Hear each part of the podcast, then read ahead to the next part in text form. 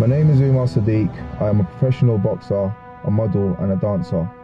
I often get asked how I mix modeling with boxing. I smile and I think if only you knew how I train because it's fast, it's explosive, it's dynamic, it's sharp. Most importantly, it's smart. All towards the end goal of becoming the best super middleweight in the entire world.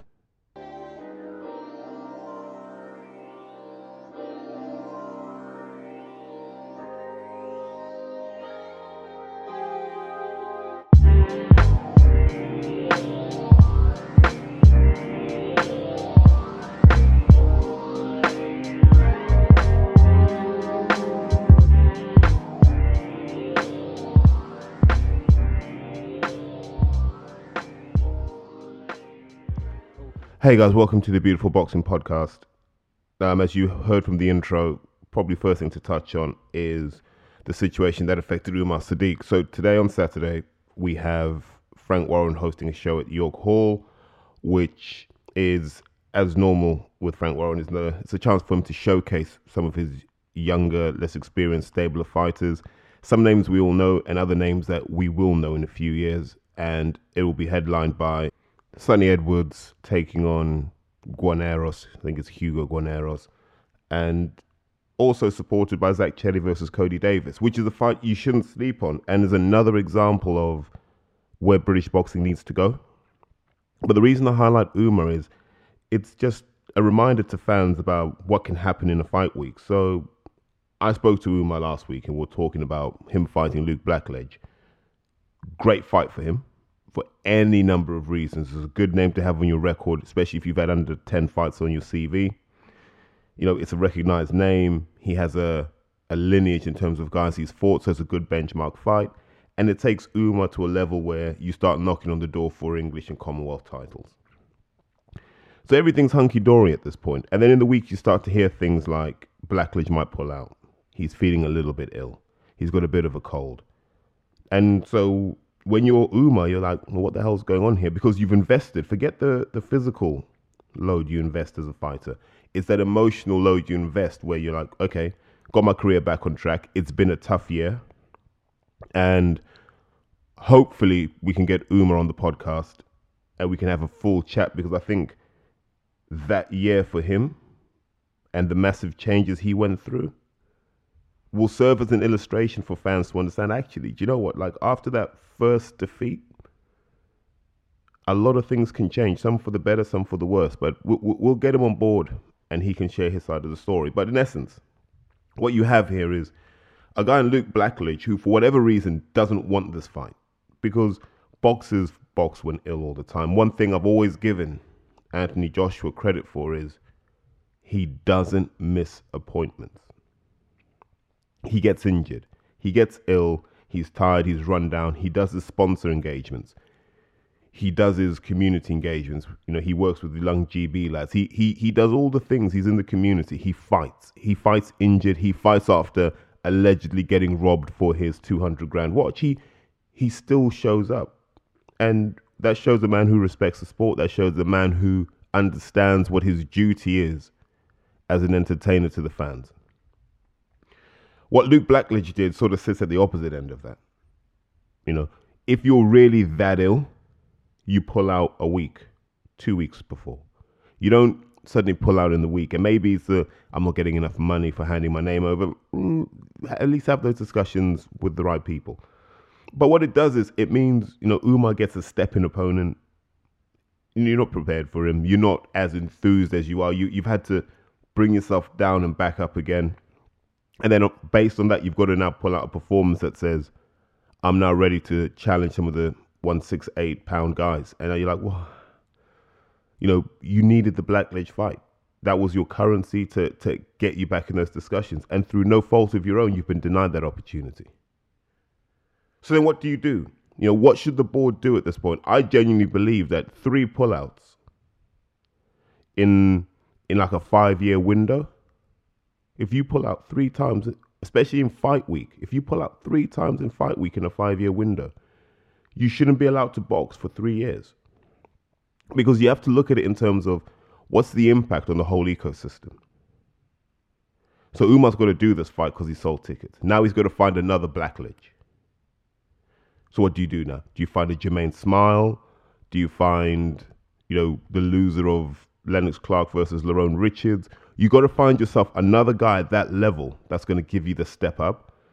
And so that's a not a backward step, but he's having to tread water for now until that opportunity comes. And that's unfair on him. Why should his career be derailed because someone's not dedicated to the sport enough to show up and honor their commitments?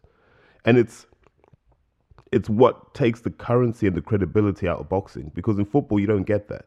You know, today Liverpool will play Newcastle and that will happen. It doesn't matter how Newcastle feel, doesn't matter what kind of form they're in, they're going to play. And that's where we need to get to in boxing, where we know that on Saturday we're going to see a fight. But that's, you know, I I wish him all the best. I will probably be down there to see him tonight. And, you know, I'm hoping he delivers a performance and then it's onwards and upwards from here. But on a side note, I think it's a really good Frank Warren card. A lot of people criticize me for always talking about Hearn and his shows. I just think when you've got Zach Chelli versus Cody Davis, that's a good fight. You've got Sunny Edwards on there, who I think is super talented. I think the Edwards brothers are super skillful, but I think what I like about Sunny is Sunny's got this innate understanding that he has to entertain the fans. He's one of the few guys who's good at choosing the right moments to engage and interact with the fans, but he also puts those performances on in the ring. But also with with Andrew Selby winning in Dubai, I think it's probably time to start seeing these fights happen because you know Andrew's had a hard Andrew had a hard time in Mexico with the guy that gave Charlie Edwards hell over here. So you're looking at Andrew Selby, this triangle between Charlie Edwards, Sunny Edwards, and Andrew Selby. You could throw Jay Harris in there as well, but you're almost saying we need to see these guys just get it on. Um, I don't think it should be an issue getting Selby to move. He's not contracted to either of the two big broadcasters. But the question is, do you really want that risk? You know, Andrew Selby can still fight. I know he's had personal issues and it's fantastic. In fact, it's brilliant that he's overcome those to come back and start winning.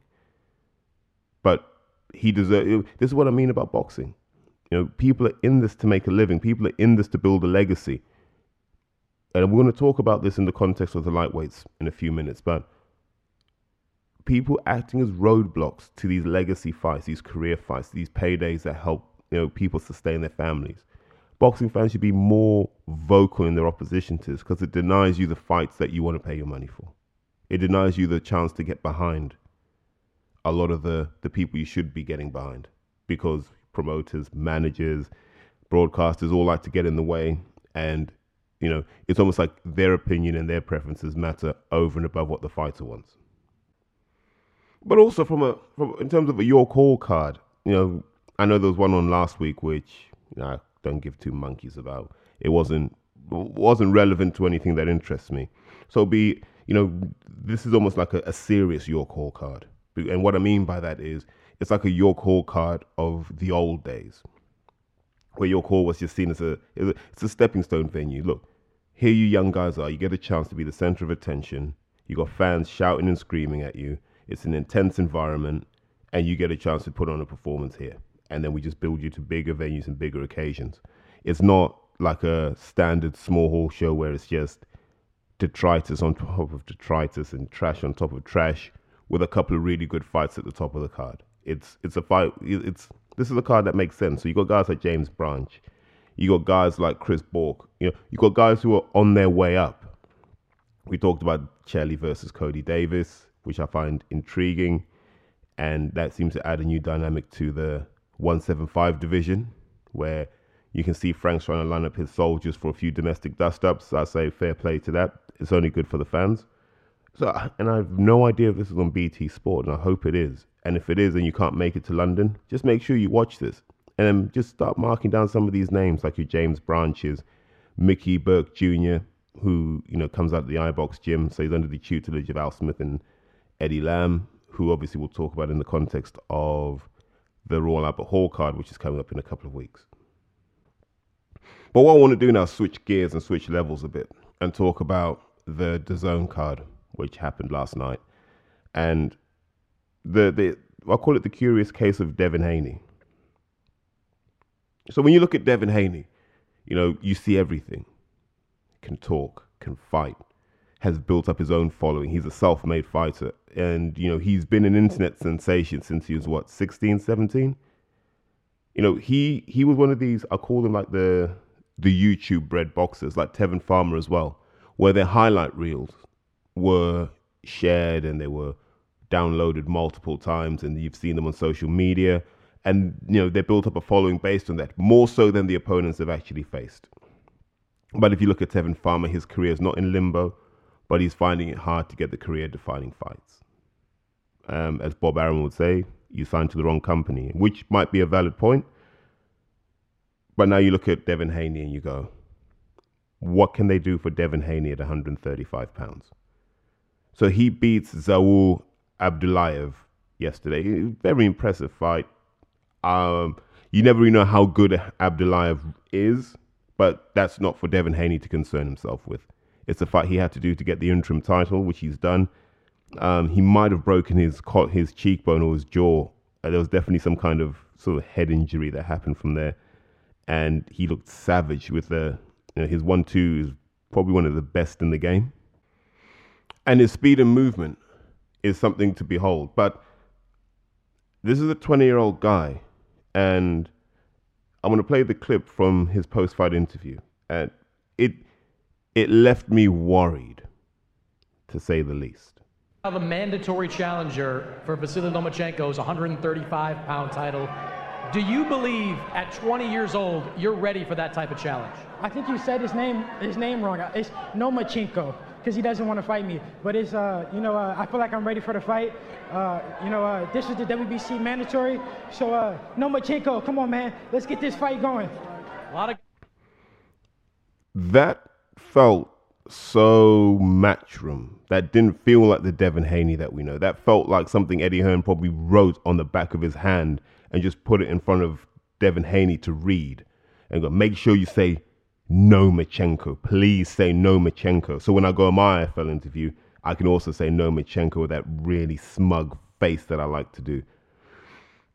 But it's a it's a tactic that's always backfired on Hearn. When you disrespect the champion you're chasing, what happens? The fight never happens. That's exactly it. And there's a real risk that Eddie Hearn starts to burn those bridges that Devin Haney needs. Now, Devin Haney's done everything the right way connected to the Mayweathers. Um, he's trained at the Wildcard. He's trained everywhere. People like him. People respect him. I don't think it's the same about Eddie Hearn. Definitely not in the United States. So now you look at it and you go, Lomachenko needs, I think it's one more belt to have all four. Do you really think he's going to bother defending his WBC against Devin Haney? Do you think he cares? He doesn't care. And this is where Eddie Hearn likes to shoot himself in the foot. Instead of praising Lomachenko, instead of saying this is the fight the fans would love, he goes, "What, Dev? What, Dev? Dev? What you want to do, Dev? Yeah, you want to call him Nomachenko? It's like when I went Shelley Winkle. Oh, Shelley Winkle, yeah. The fans are gonna love that. Like Twitter's gonna go mad.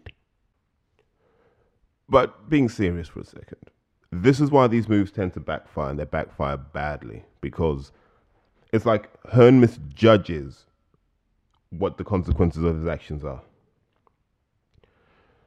If Lomachenko vacates, what does that leave in the WBC? That leaves Luke Campbell.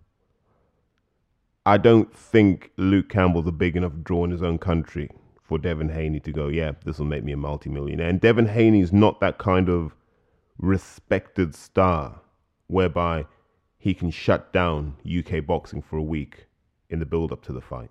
He's not a Golovkin and he's not a Lomachenko. He's not even a Tank Davis. And let's not underestimate the impact Tank, Tank Davis made when he came here. And I know a lot of it was driven by Mayweather being here, but a lot of people went to see Gervonta Davis. Why? To quote, you know, people you know, who were there at the time, we knew we were seeing someone who was going to be special. Now, I don't know if Devin Haney's got to that point yet. I really hope he has because I'm a fan of Devin Haney. But what what happens when Lomachenko vacates? Haney fights what? Campbell, Javier Fortuna, or Ivan Mendy. Hmm. There are no fights for him. So once he gets that belt, it gets harder to unify because at that point, no one's going to care about unification. You know, Gervonta Davis is just looking for paydays. You know, he's ranked in the WBC, but will he fight for that belt? Unlikely. You know, Al tends to favor the the IBF in those sort of situations. So if Lomachenko vacates, I can see Tank Davis fighting a guy like Commey for the belt. It'd be a tough fight, but it'd be a good fight. And Lomachenko will just go back down to a weight he's probably more comfortable at. And that leaves Devin Haney with no dance partner, like Tevin Farmer. So then what, what do you think will happen? Hearn will go, Devin, why don't you fight Tevin? And we can call it, we can call it, man. We can call it Devin versus Tevin. Yeah, we can even get Tevin Campbell involved. you like that, don't you, Cougs? Get get Tevin Campbell down to come and sing if he's not chasing transsexuals. It's all alleged, though. Can't say too much about that. Sorry for being silly, but it's, you know, when you hear Hearn spinning and talking so much, it's just painful and it's ridiculous. But I, I worry for Devin Haney because I just think Devin Haney has probably jumped on the wrong ship and he's sailing in the wrong direction because he's talented. But Jesus, even if he fought Lomachenko, Loma's all wrong for him. You know, then this is more for the hardcore guys who love Devin Haney. I promise you, all the things Devin Haney likes to do, countering with the right hand, hurting people with the right hand, you don't want to do that with Lomachenko because he's generally not there to be hit with the right hand. And this is the frustration everyone that's fought him has had. He looks like he's available for a right hand, but he will subtly shift his angle and his positioning so that the right hand just whistles past his left ear. And then that leaves you open to his right uppercut, right hook combinations. And I don't think Devin Haney's been in enough tough situations to make the right adjustments under the kind of pressure Lomachenko brings.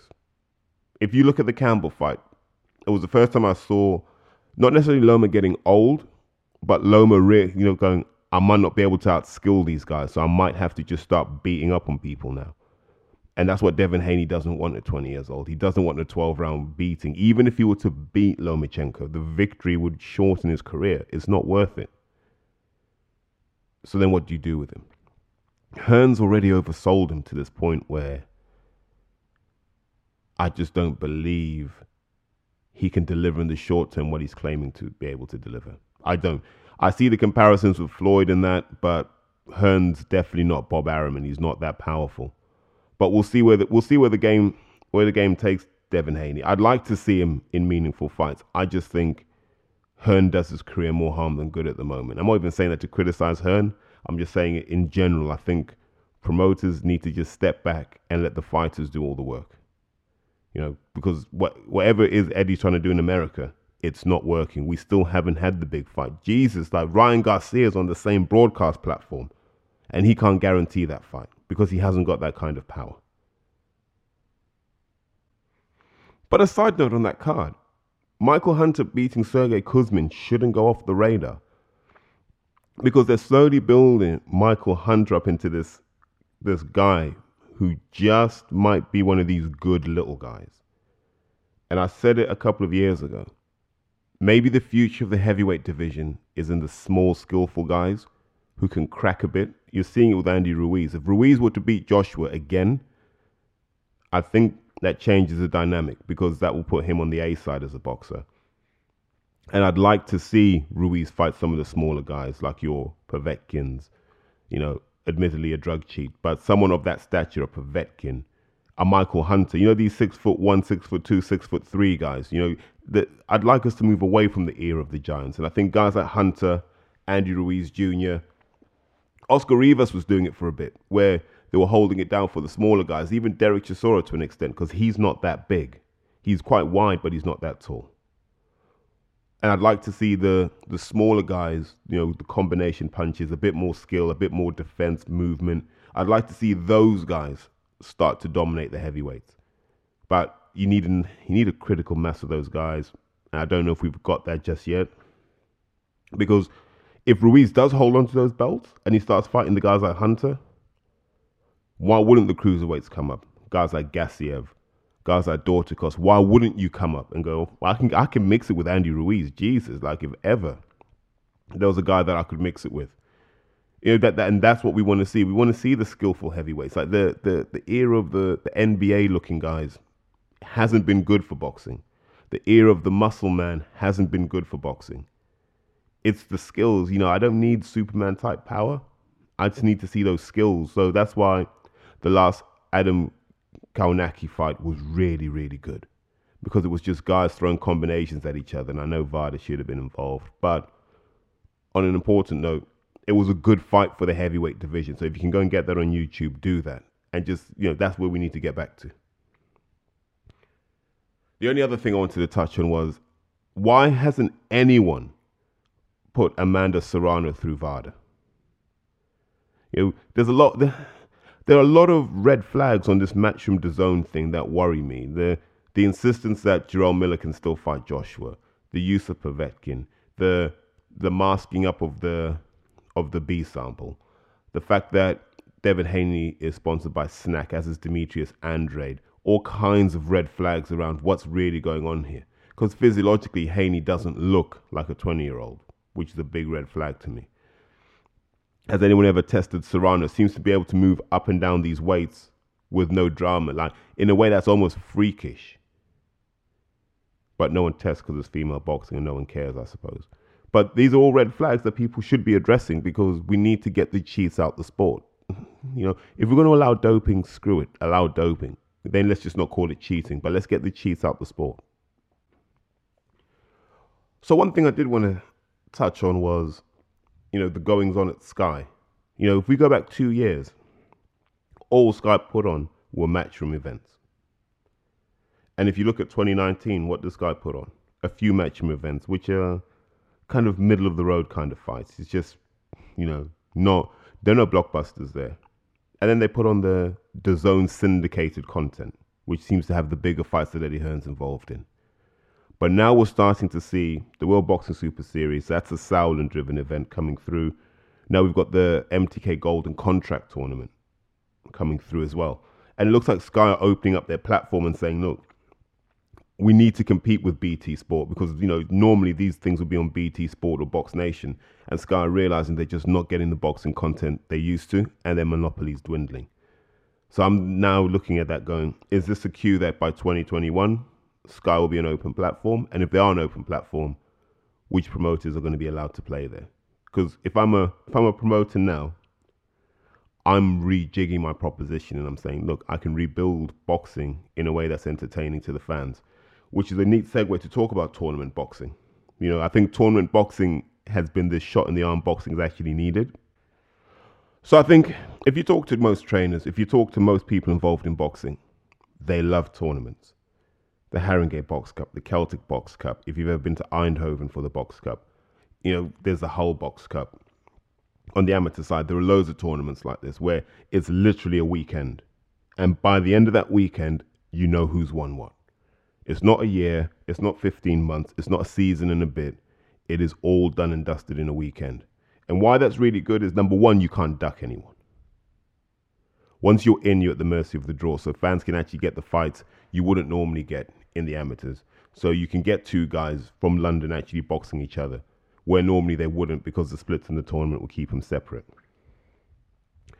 And for fans, it's great because it's short, sharp shocks of boxing. Three three minute rounds you get emotionally involved, you get excited, you get a result, you can rest again, go and grab a beer, and it all goes again. And it's this it's the perfect ebb and flow for boxing. It's like T20. If you're not into the minutiae and the tactical elements and the subtleties of boxing and you want to be entertained by guys going hell for leather, it's fantastic. And I think just like you have short form cricket and long form cricket, short form boxing has one audience, long form boxing has another. And I think they can exist together. But I think the MTK guys got it spot on. You know, golden contract, all done in an evening. I think the World Boxing Super Series got it horribly, horribly wrong. And I, I had this back and forth on Twitter about is it relevant anymore? The answer is actually I don't think it is. I think the World Boxing Super Series was a good clarion call, and it said to boxing, look, if you can't get the best people fighting each other, you're not going to make money. Sadly, they got the best people fighting each other and struggle to make money. So it's a reminder that fans don't necessarily want to see the best fighting the best. They want to see the biggest stars fighting the biggest stars. And there's a massive difference between the two. And this is what boxing fans who call themselves hardcores don't get. The casual fan doesn't give a fuck about what they think. Just doesn't. They want big stars, people they can point to, people they follow on Instagram. They want to see that guy fighting another guy they follow on Instagram. That's why KSI versus Logan Paul does bigger numbers than most serious fights in boxing. But no, kudos to MTK for getting the tournament format right. And I know they're going to do it on the amateur side next year as well. And, you know, be interesting to see who the professional contract is with. You know, if it's with Matchroom, then you kind of know that MTK are in bed with Matchroom. If it's like, well, we might just give you the contract ourselves, then I'd expect MTK to make more of a presence on Sky. So these are really interesting times actually because Hearns clearly pitched this tent, you know, on the DAZN turf and Sky looking over enviously, going, "We should have sorted out our contract." But they probably had the same lawyers that drafted that rematch clause for Eddie Hearn anyway. And then you've got everyone looking at the Sky platform, going, "If only I could get access to that pay per view, I could make all kinds of fights." So it, it's, it's going to be an interesting two years, and let's see where it ends up because the Hearn DAZN experiment will run its course, and then that might go north, it might go south. Frank and BT I imagine, will be done in 2021. I just don't see BT staying in the sports game beyond 2021. It's not core to their business. It hasn't driven subscriptions in any meaningful way. And it's just a massive drain on resources. So I look to them to dispose of their assets, recoup whatever cash they can, and just leave the sports to people who, who know how to run it. And I wouldn't be surprised if DAZN just buy the BT assets. And that's how they set themselves up in the UK by just taking over the BT sporting franchise.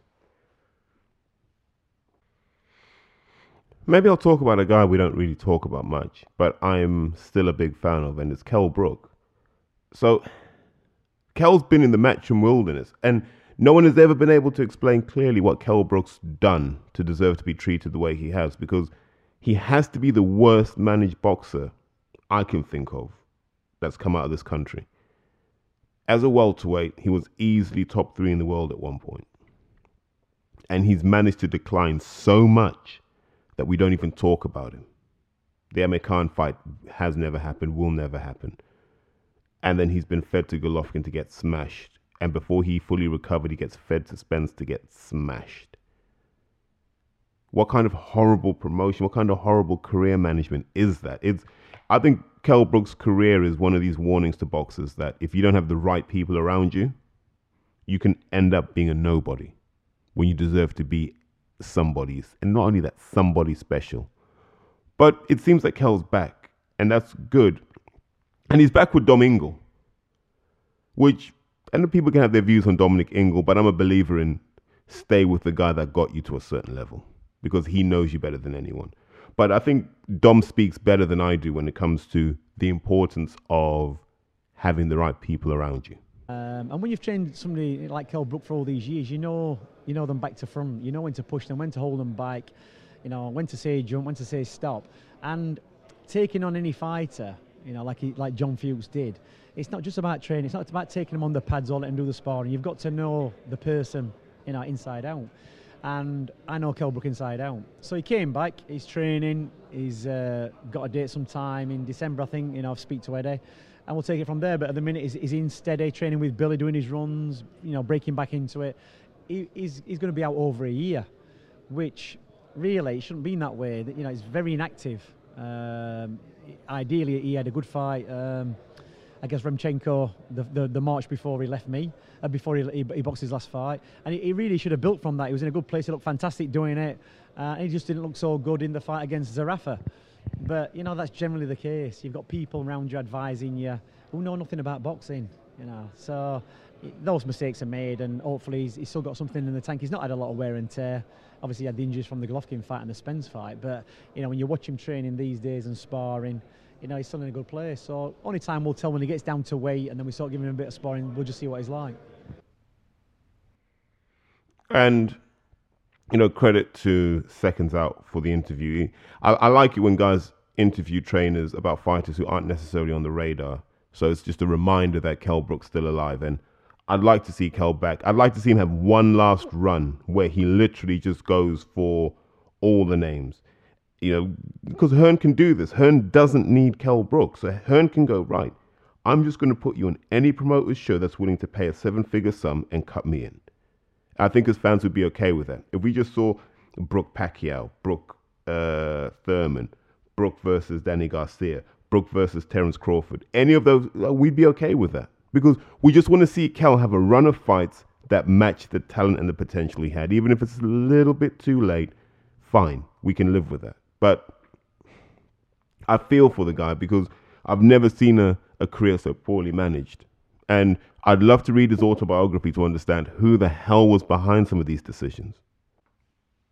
So we're half an hour into this podcast, and people are going to say, but you haven't talked about Tyson Fury.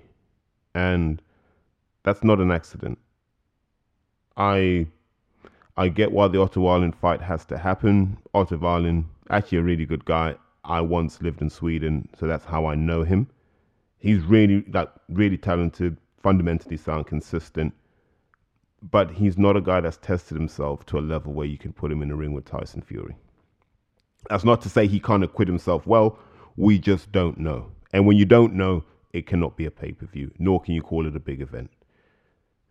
I now think, you know, Tyson Fury's now just got to be of that view of let's just take a few risks. And maybe it's that he can't get access to the fights and he's given that justification before. Maybe promoters are blocking him off, maybe trying to lowball him. I don't know, but he's got Bob Arum. And Bob Arum will know what he's doing with Fury, I hope.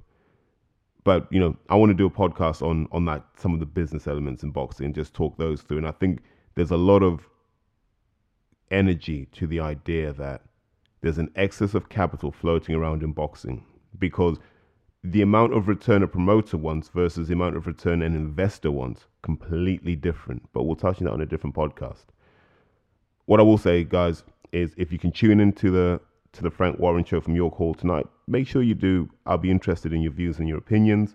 I also want to say thank you to everyone that sent a review. And I know some people, you know, are good friends of mine and they sent reviews and they've been more than kind. And I really appreciate that. I've been pulled up on a couple of them as well. And, you know, I'm unafraid of that. I think it's right that people should pull me up when I do something they're not happy with because they consume the product. So it's their opinion that matters. Because there's one review that I read and I felt it would be it would be remiss of me not to address it. I don't want to say who it was, but I think the simple quote was you know, was it the only issue I find is the whole glorification of people like Tunde Ajayi unbearable. When you're commending people like Tunde whilst criticizing people of far higher stature and recognition, it massively hurts the integrity of the podcast. You're not wrong, actually. But it depends on how you're ranking Tunde Ajayi. Um, I think I did a podcast called In Defense of Tunde. And the reason I did that was to say Tunde's not a guy that was working in fitness first in 2016.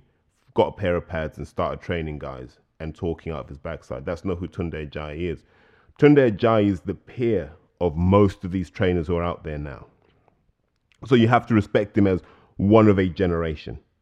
Not not not one of a not in the sense of one of a kind. I mean he's in that generation of people like your Eddie Lambs and so forth. He's in that generation. And I praise those guys. I praise a lot of guys. And I'll criticize Tunde when there's a time to do so. And I've done it before, and I'll do it again. But right now, I don't think he's doing much wrong. He's taken a pretty raw, you know, powerhouse in Anthony Yarde. He's made him a millionaire. And congratulations for that. But I get where you're, look, I get where you're coming from in this, and I'll, I'll keep it brief. Because Tunde's a media creation to you. You see what you see in the media, social media, BT Sport, and so forth. Tunde is a human being to me in the sense that we've spoken, and I might see him tonight and we'll have a chat. We might not even talk about boxing. We'll just talk about life. We'll have a laugh and a joke, and you know, we'll shake hands and keep it moving.